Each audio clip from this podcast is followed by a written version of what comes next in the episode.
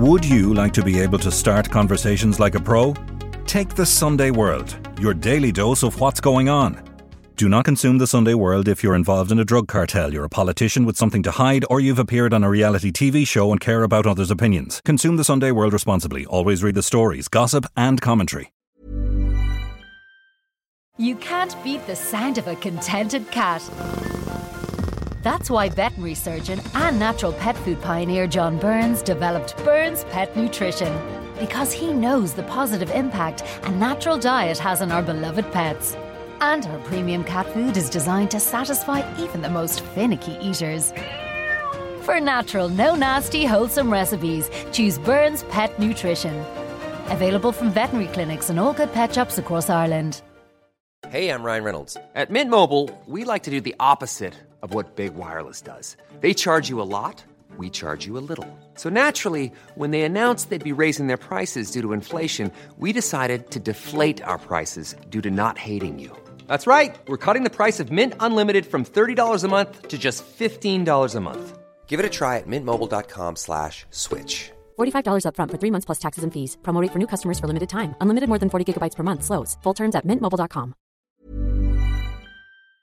He is extremely sharp in terms of trying to find that little rabbit hole in the system. And he puts everybody in that prison and around him on edge. You know, you take one of those suspected uh, ringleaders out, the business model doesn't stop.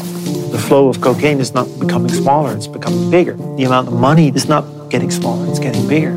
I'm Nicola Tallant, and you're listening to Crime World, a podcast about criminals, drugs, and the sins of the underworld in Ireland and across the globe.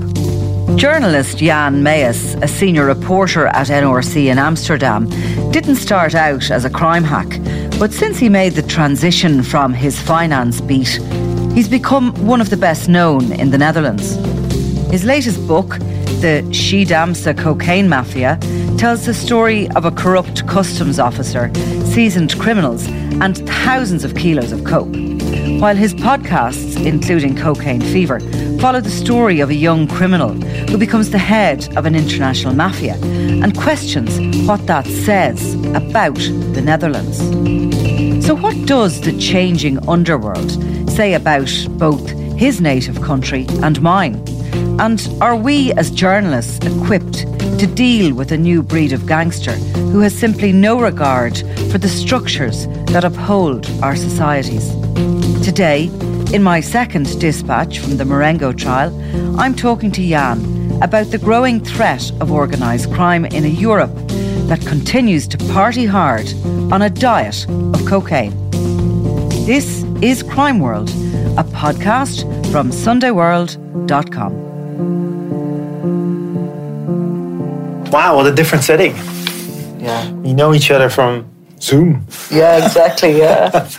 so, right, well, we were there today, and of course, we could tell kind of what was happening by the reaction of the journalists. Um, there was a.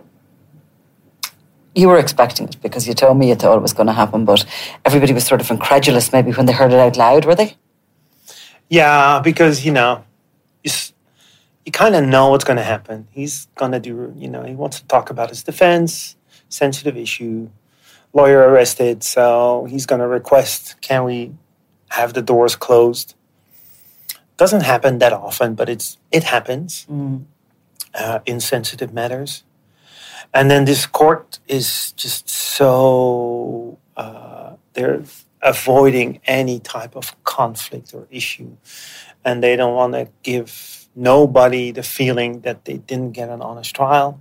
So of course, you know, if he says if it's not closed, I'm not going to say anything. You know what they're going to do. It's mm. also you, you know so it's a balancing act. But then you know they make us wait for an hour, and then you get a statement. Yeah, of course, everything was discussed here is behind closed doors, so we can't say anything about it. You know, there's also people for the press from the court, so just you know tell us that.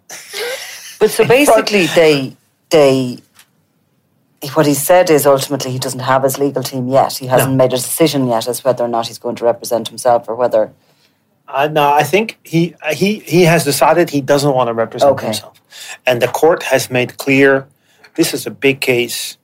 There is you know a DA who wants you behind bars for the rest of your life, uh, so we want you to have a proper defense.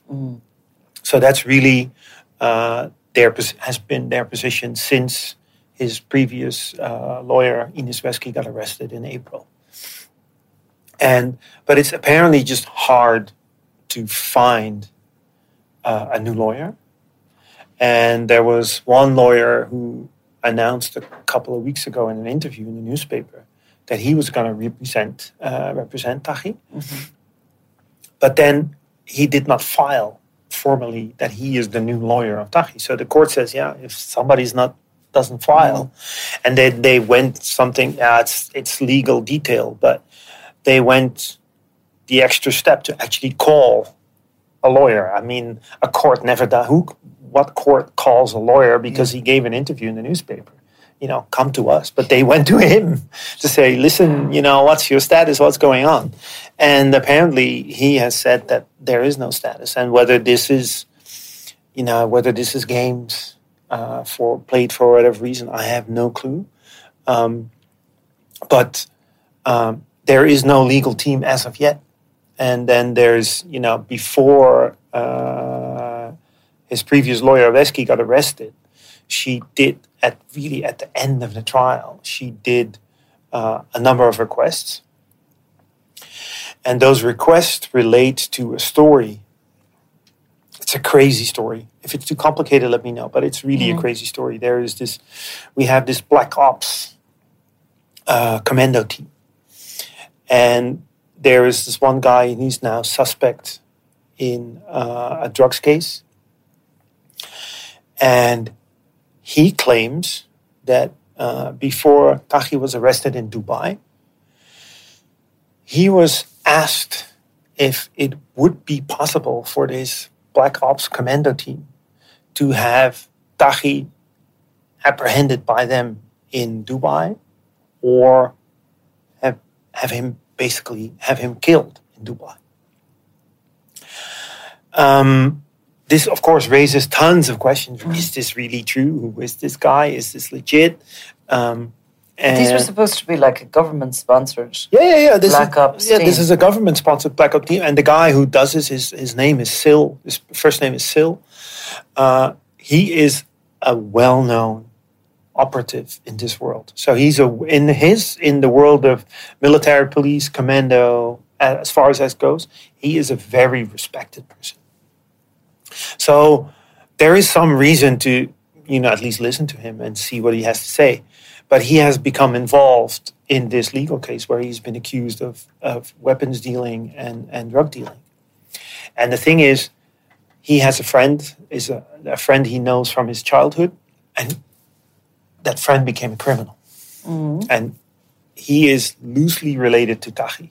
So when that friend was arrested, you know, the headlines were, you know, there's there was a, a previous commando who was, you know, doing stuff for Taghi. And then if you know that there was a plan to break out Taghi out of jail and they were talking about using commando style uh, people, everybody linked that together.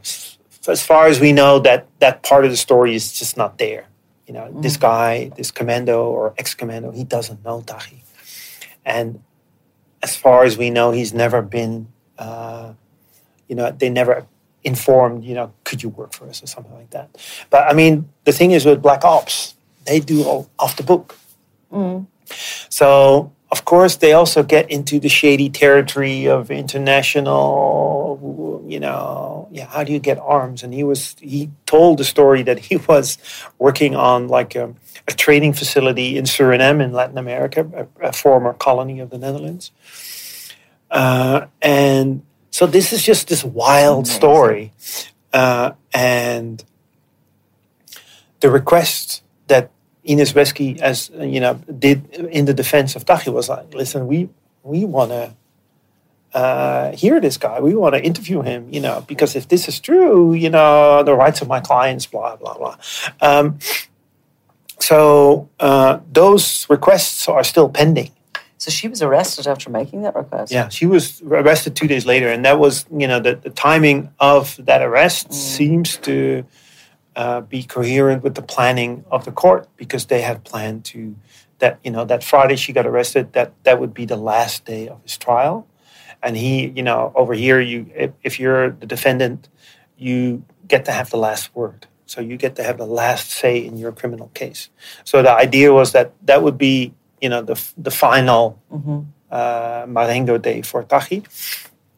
But then he, because they did those requests, and there was, you know, other a number of other formal legalities that have to be uh, taken care of. So he said, you know, I don't want to do my last word yet. I might not do it at all. Maybe I want to do it at a later stage. And then, you know, this arrest of Inez Weski was part of a plan where a couple of other people uh, were arrested. So, um, yeah, they, apparently they didn't want to stop it. So, And that's why we're in this legal Mess. mess, now. like, the Black Ops stuff is mad. But then this story, like, I mean, at the same time, it's sort of like you could believe anything at this stage with all this stuff. It's the same in Ireland with a lot of the Kinahan stuff and the Regency and all these crazy things keep happening. And there's been a development of these conspiracy theories because there's so much crazy things mm-hmm. that seem to be latched on to what happened there. But to sort of stand back, and I'm an outsider here, but mm-hmm. I'm looking at this today, and from what I'm talking to people, the chaos of this current position seems to have been because they arrested Inez Weski. Why couldn't they have left her? Was this a matter of life and death? Why couldn't they have waited until after the trial or left it finish? Those are all good, legitimate questions, but nobody wants to answer them. Mm. So the the only thing that you can think of is, you know, they had planned this uh, arrest of a couple of people. So uh, an, another old associate of Taghi was arrested in the Dominican Republic the week before uh, the arrest of Inez Weski.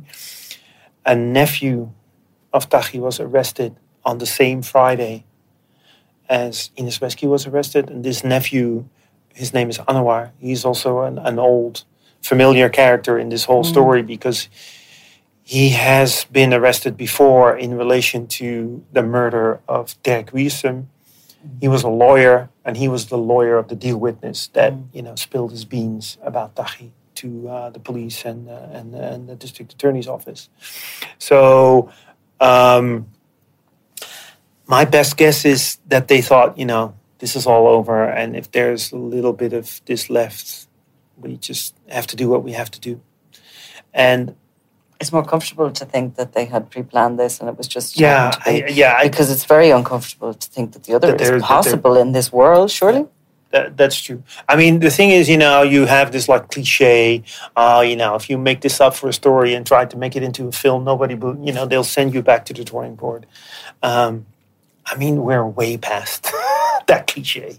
You know, so much stuff mm. has been going on. You know, I, I, we were we were there, and I told you, you know, the first like day that this trial started in March in in in this weird courthouse because mm-hmm. you've seen it now. I mean, nobody would think, you know, if you're an outsider, nobody would think this mm. is a courthouse. Uh, and that's, you know, going on to five and a half, six years that it started. And if you look at what happened ever since, uh, yeah, nothing of this would have been, you know, predictable or would have sounded relevant or, you know, imaginable. So three people dead, you know, in the circle around a deal witness. Um, you know, an, an attempt to um, escape from the only uh, supermax prison we have. Um, you know, an attempt to uh, bribe or uh, kidnap uh, wardens of that supermax prison to see if you can organize your, you know, uh, negotiate your way in and out. What we've forgotten is, you know, there's a threat on the Dutch prime minister. Yeah. There's a threat on the uh, the royal the royal family, family, yeah. That they could be kidnapped. Uh, also, as you know, hostage negotiations is the only thing I can think of, um, and that those things are not just you know, like suspicions or uh, like, you know, made up wild theories. But in Belgium, mm. they have tried to kidnap the, the Secretary of Justice. And they were really close. They were there, you know, at 100 meters of his house. And because a few uh, uh, smart neighbors saw this car and they couldn't place it, these guys uh, that, that were there were arrested. And they were Dutch, by mm. the way. Uh, and they had everything you need to kidnap somebody. So that this is not, you know, scenarios in our head, but that they're real in the real world, that's sort of clear. And uh, yeah, I mean, I guess this is the crime world in 2024, 23. It is. There's no doubt about that. But interesting parallel between Taghi and Daniel Kinahan because he created a narrative, a conspiracy theory, shall we say, put it out there in a book, a movie, um, to say that the government of Ireland tried to kill him that mm-hmm. day in the Regency. So, is that a mindset? Is it possible that your guy has somehow managed to create this web that looks as if, or that suggests the possibility there was a black ops state sponsored uh, plan to kill him? Mm-hmm. Or yeah, I can't go any further now with this because I was going to say, or is it possible that there is a state sponsored plan to kill some of these guys that have gone out? We have to just go on a holiday. This is ridiculous. Now, I, I mean, you know, I, if you if I go back, I'm to, talking myself into a into a movie plot. Yeah. If but if I go back to uh, September 2019, so that's when the country is in shock because there is a lawyer who represents yeah. a deal witness in the biggest trial running at that point uh, is shot and killed. Mm. And this is not the first killing, this is the second killing because before there was a brother of this same deal witness who was murdered.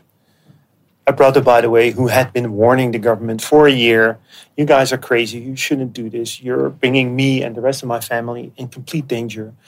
There will be people uh, paying a price for what you're doing. And in the end, that's the sinister backstory. He paid the price. So, but then in September 2019, the country is in total shock. And the main suspect of the biggest court case pending at that point is, you know, he's he cannot be found for over, you know, two yeah, a year and a half, two years running.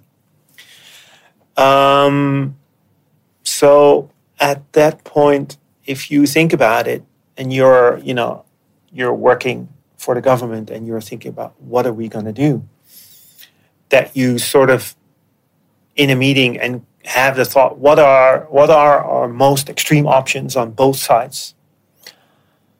That is something else. Talking about that is something else than actually mm-hmm, planning it, mm-hmm. and and actually planning it is something else than actually doing it. Those are three really things. But you know, talking about it is something I you know far fetched scenario. I can, okay, it's far fetched, but okay. Mm. Planning it, government doing something like that, I would, I would, I would have to see it on paper. I would have to, you know, see it like, or hear a recording of that meeting to believe it. Uh, doing it, for me, is out of reach. I, I, you know, it's totally. I mean, and yet every year that goes by with all this sort of stuff, comes something else that you couldn't imagine happening the previous yeah, year. That's true. That's, so that's so that's also the it's the weird and the scary part, you know, because we were there, and you know, it's also when you have a foreigner, you know, foreign eyes with mm. you, new eyes with you. Um, you, I also tend to look at the scenery for a second time, mm. or you know, the tenth time, and think.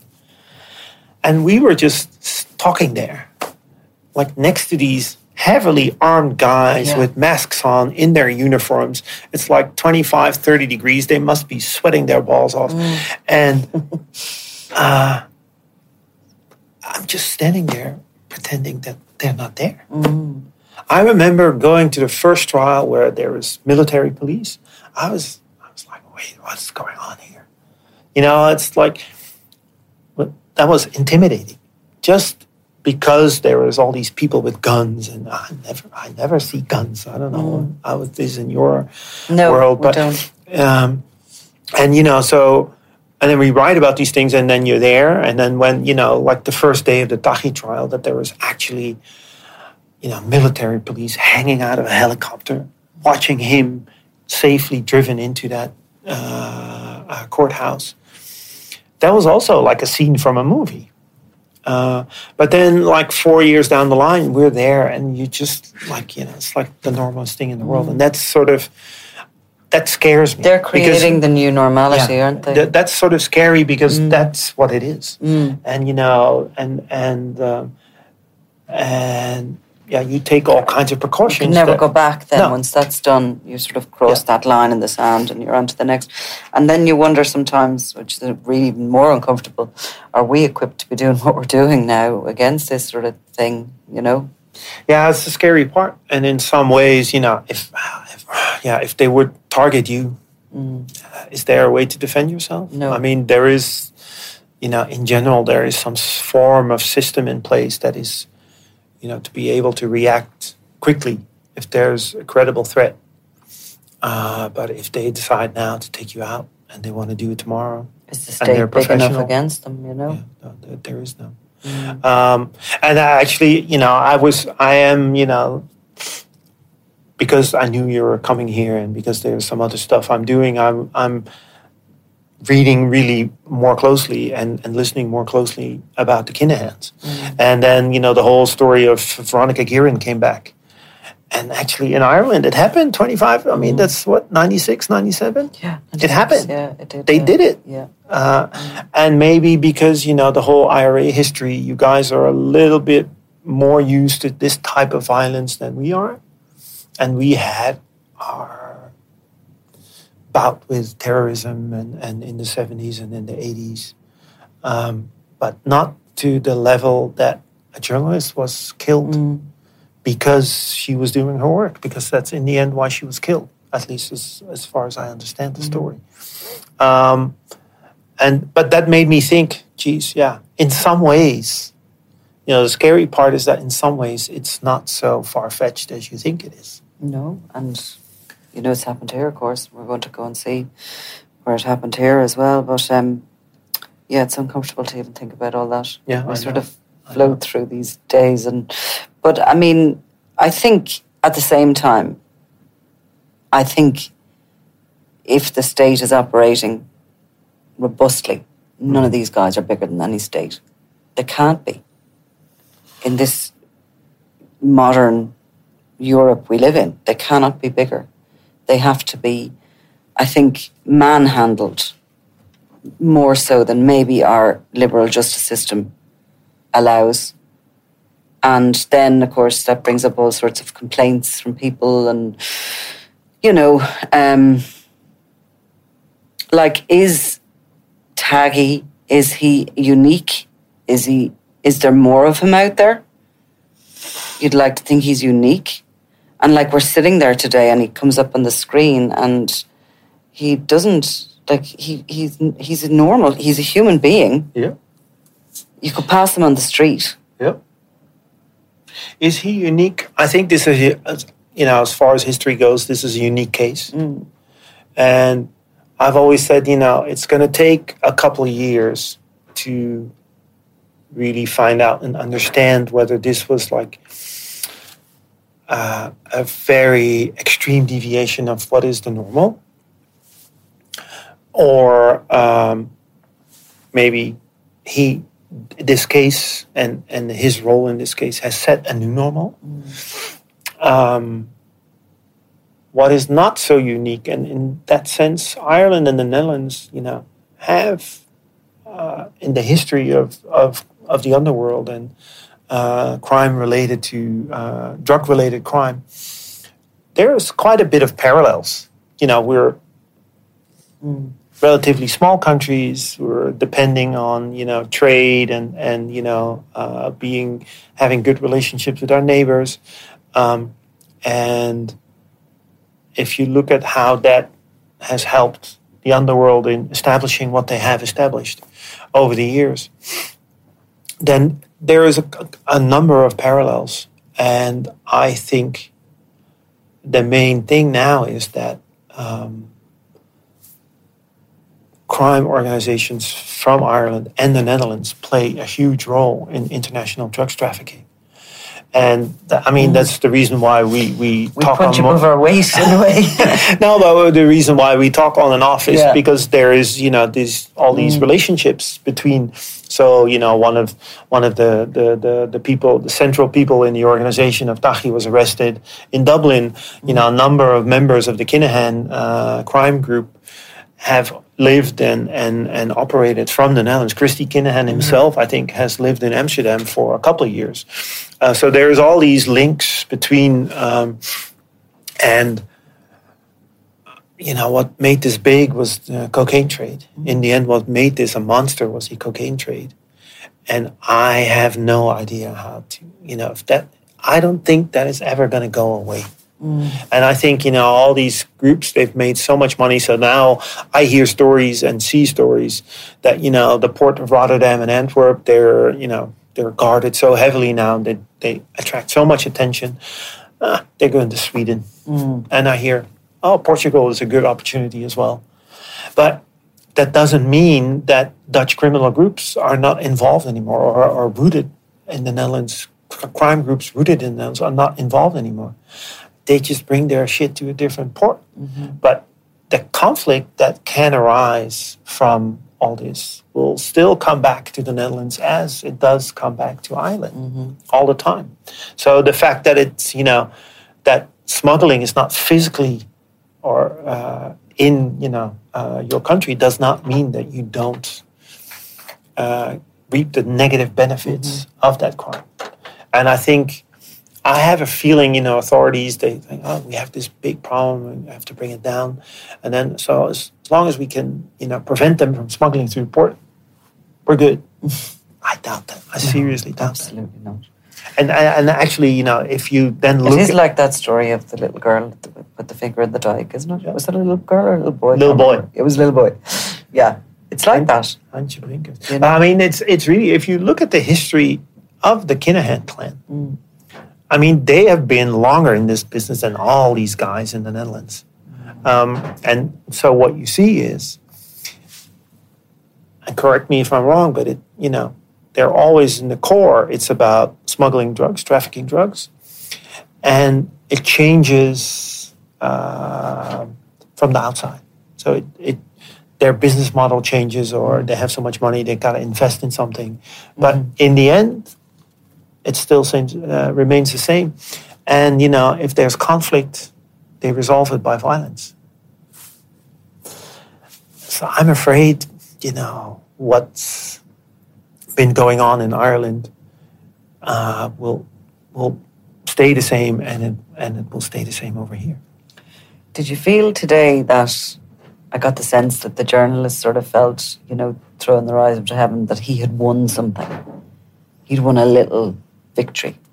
I mean, I was talking to the sketch artist who said he had his game face on, which I liked. The thought Yeah, yeah. Um, he certainly was confident. He was sitting back in the chair. He gave the thumbs up at the end of the, the little visual we had of Yeah. him from, from prison. Um, is it a game to him? Do you have any insight into his the mind of this guy? I find it really hard. I because you know we have we knew very little about him when his character popped up as a main player in this crime world field, and we we've heard he, he doesn't talk. So he you know he he was as a suspect he was uh, interviewed by the police a number of times, and what you see there is that he's smart, he's witty, uh, he knows his position. So he said, you know, "Ah, why don't you just convict me right away and, you know, get rid of all this, you know, I'm just part of your showcase and uh, just hand out the sentence and uh, I'll do my, uh, I'll do my time. That, so that kind of attitude. But where this all comes from and, you know, how to understand it, I find it really difficult because you really have to get into somebody's head and that's already difficult but if you you need to know a lot about somebody before you can do that and i do think you know he so he has since the incident where you know they found out that he was plotting uh, a breakout. He has he has been completely isolated, but he also isolated himself. So basically, he has no contact with the outside world besides his lawyer. He cannot speak to anybody. He cannot talk to anybody. You mean by his actions he did that? Yeah. Yeah. By his, you know, the, the plan to, to try to break out that obviously led to more isolation in the prison he's in. But I think he also isolated himself more. So, yeah, and then, you know, what happens in somebody's mind if you, you know, he has kids. So he is still a father, and uh, who am I to judge if he's a good or a bad father? I Just, I think his kids have to do that, but he is not in touch with them anymore. So what does that do if you're in full isolation? It's now going on to four years, no, three years, and the only contact is you have on the days with you know talk with your guards and a phone call with your lawyer, and that's it for and three he's still years. surviving and he's still fighting. Yeah, yeah, yeah. And yeah. he's still- so he's. I mean, he's definitely a strong character. Yeah. That that that's no doubt about that. But it also does something to some, some somebody, and I find that that's really hard Mm. to understand what it exactly does, and what you what I've seen in in files and in court proceedings and in stories I hear from my sources is that he is extremely sharp in terms of trying to find that little rabbit hole mm-hmm. in the system. So, and he puts everybody in that prison and around him on edge mm. all the time. And I, you know, sometimes there's this parallel, you know, when you're a parent and you have young kids and you have arguments about screen time and, you know, the hour or the two hours or whatever it is is up. And, you know, if you're tired and it's like the 10th time and they're asking, and you still have to cook dinner and it's late, and you're like, oh, whatever, just watch. And I'm not wanting to compare him to a child, but what he does is he mm. wears people out. And that at one point they say, you know, this is not allowed, but whatever. And I'll I'll make it, you know, an example. So if you're in this jail, you can talk to family and people, but everybody has to be screened. So if you want to be on the phone list, um, you have to be screened. And then if you're screened and if it's okay, you can have a phone call. So if you're in there, you say, okay, I want to call my mother. Then the prison guard dials the number that has been listed for the number uh, for the mother, and then the mother has to pick up the phone, and there has to be some form of identification that she is really the mother. And then the phone is handed to him, and he can talk with his mother for 10 minutes. What happened a couple of times was that besides the mother, there was also a sister on the mm. line. Mm. So what they they opened, you know, phone, and then there was a second phone call, and then guards, as soon as they find out that there is not one but two persons, they have to close down the phone call because it's not allowed.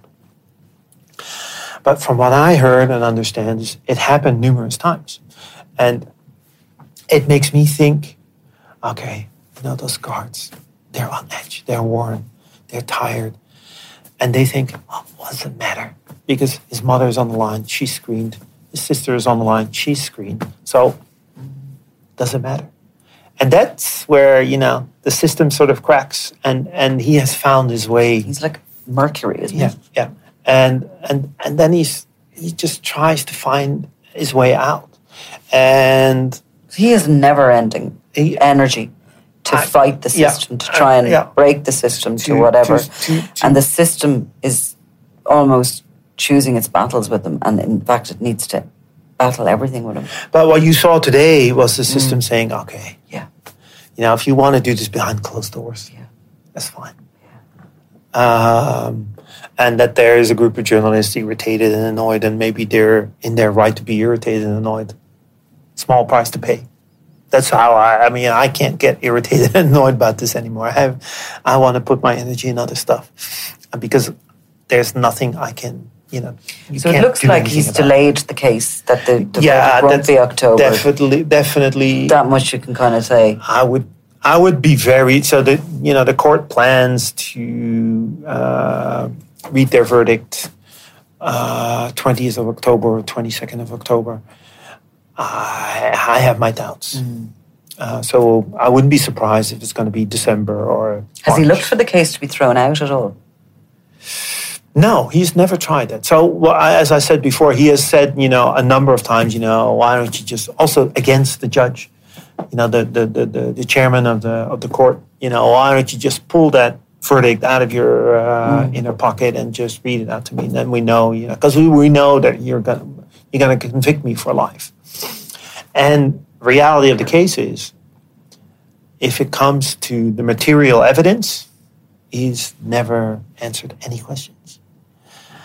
So uh, that you know, if you're a little bit experienced as a, as a court watcher, you know that if suspects do that, they don't, they cannot explain away what is all there. So I think it's fair to say that everybody assumes that he's going to be convicted for life. Is there a chance he could walk? No, I have I have zero doubt about that. Um, And how would somebody like him react to that when the game is up, when it's he no longer has any more cracks to find? Um, what people are worried about is that, you know, so there's going to be an appeal. Uh, so it's going to take another three years or whatever. And then uh, at one point, when that appeal is up, you're going to go to the highest court, you'll appeal it to, Go to Europe then, uh, and then to Europe. Yeah. But I mean, that's like really, really far out. Yeah. Um, but then after, you know, so if you look at trials against similar characters, after that appeal is up, then there's an appeal in the High Court, but that's all that's on paper. So there's no sessions, there's no public hearings, there's nothing. Yeah. So at one point, you, you so you go to the High Court, and then a year or two years later, they've there's a verdict, and that's it. But then you're out of the public eye. And what people are worried about is that as soon as he is out of the public eye, what will happen then? And I think a lot of people are convinced that they have to keep their guard up. But as soon as you're out of the public eye, keeping your guard up becomes more difficult, especially for somebody who's always looking. And if if he um, can stay strong mentally, um, I think there is people who say, you know, you can never let your guard down. Because then, you know, once you let your guard down, you know, he is in a supermax prison, but European uh, Treaty uh, for Human Rights says you cannot keep somebody in isolation for the rest of his life. That's inhumane. Um, so at one point, you know, if everything calms down. what age so- is he now? Huh? What age is he? He is from 77, November 77. He's So, 44. yeah. No, no, no. 46. He's turning 46 this year. 46. I knew I'd get that wrong because I can't add. But I mean, but 46, you know, if he has a healthy, uh, I mean, we're talking 30, Yeah. 30 plus years. That's a long time. But it's also a long time to keep your guard up. It is. Uh, so I think you know what what what um, you know people who work in in And I suppose that's before you think about who's coming under him or who's, you know, you look at Chapo, El Chapo Guzman, and Uh-huh. the Sons and what's occurred there.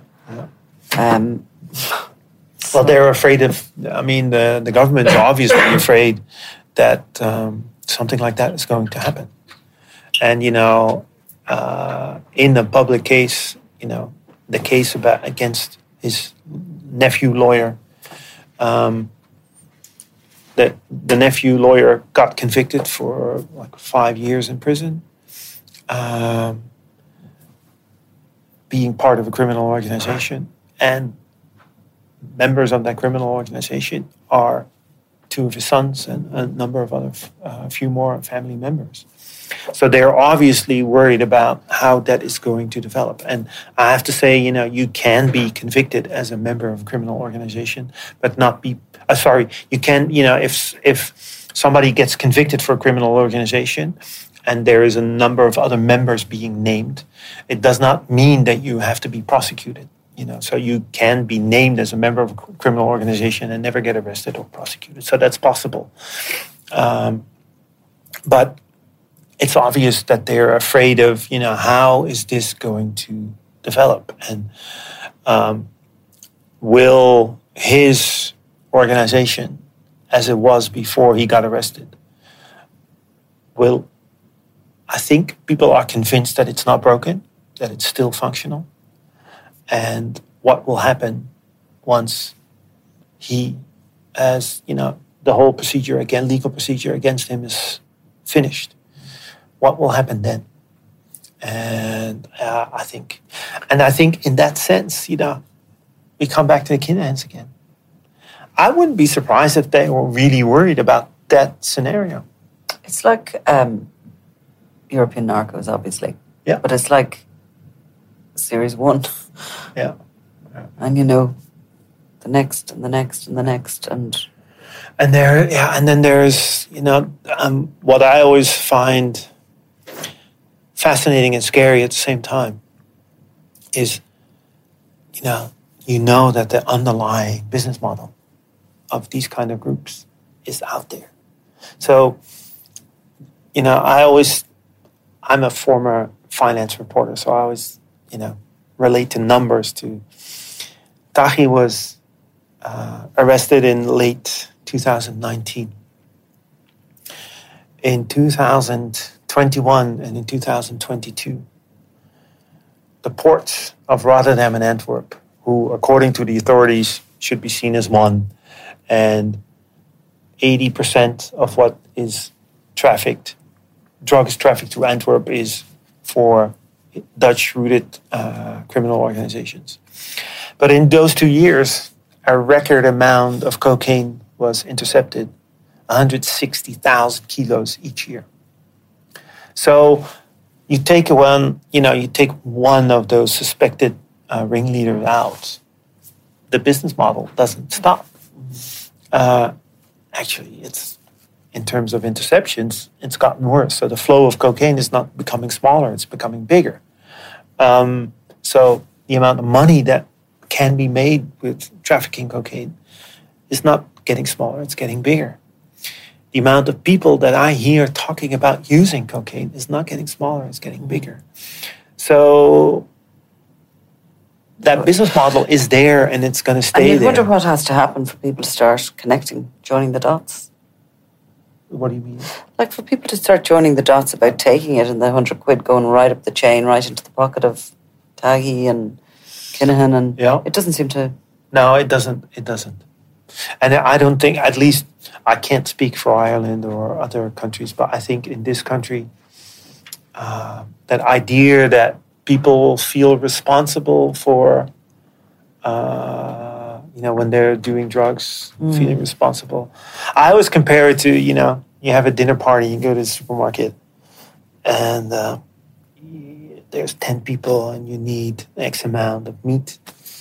And you look at the price of the bio chicken and you look at the price of regular chicken and you think 10, 10 most of us especially if i mean we cannot complain about our pockets but for people who have you know don't have a lot of money they will go for cheap chicken and that's the same thing i also you know i i i have teenage kids and when i i mean i talk a lot with people with politicians with people in the police and I always say, you know, listen, I talk to my kids and I know I can tell them not to do it. Don't do drugs. Don't, you know, uh, drink yourself uh, into a, a coma every weekend. Please don't. It's not good for you. But if you do use alcohol or drugs, you know, do it in a in a environment where you're comfortable, where you know people. If you do things that you've never done before, you know, if you drink gin, don't drink half a bottle, but drink one glass first. If you do an ecstasy pill, don't think, don't take a whole pill. Take half a pill, and be aware that sometimes it could take an hour or maybe two before you know you feel the effects. That's how I, because I know I can tell them not to do it.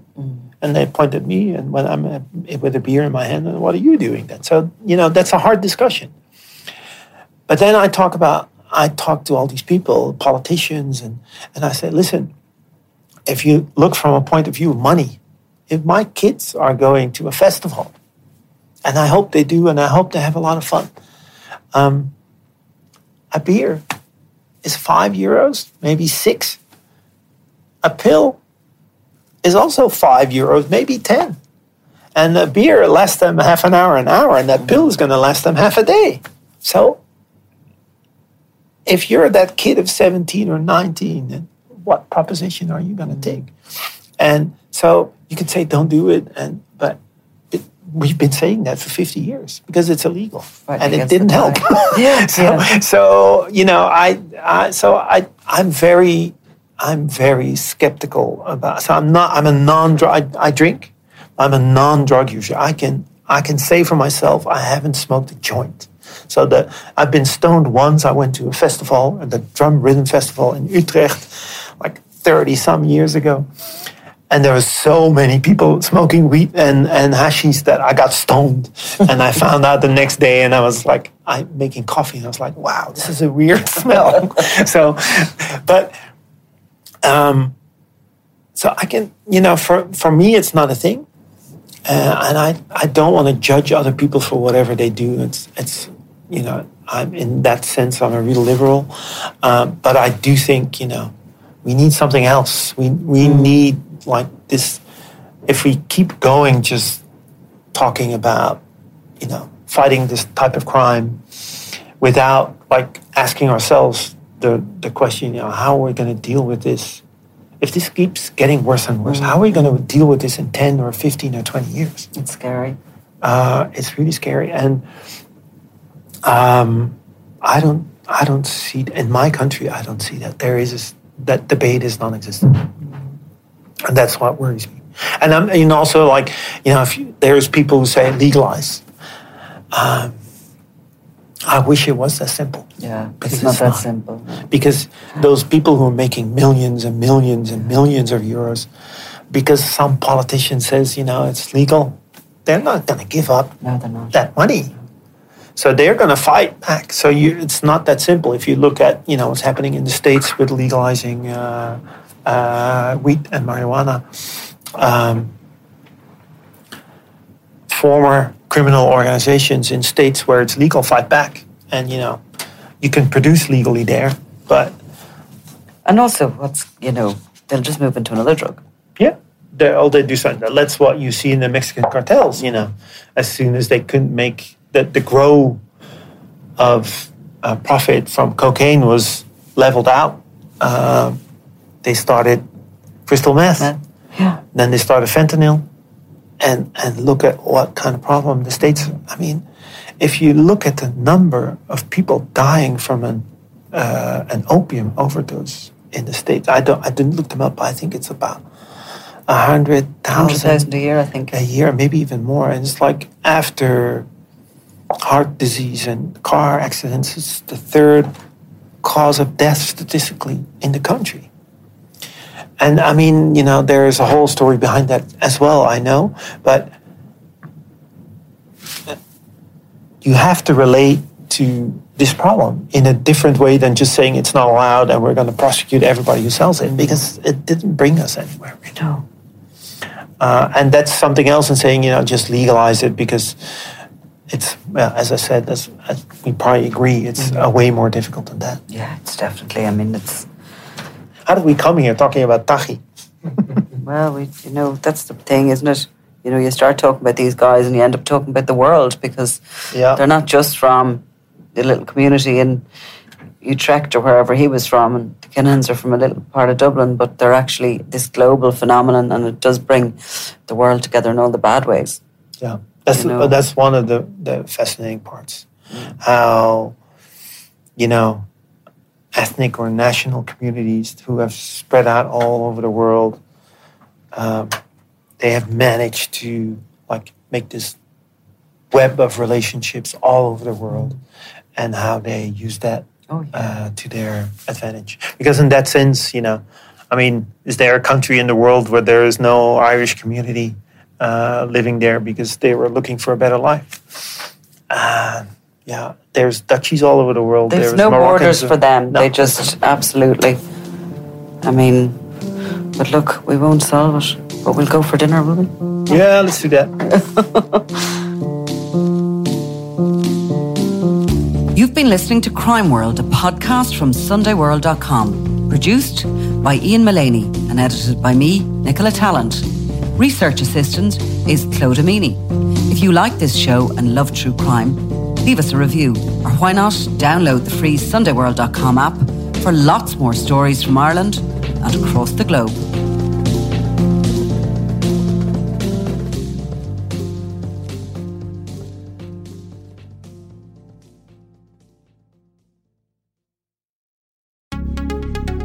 Would you like to be able to start conversations like a pro?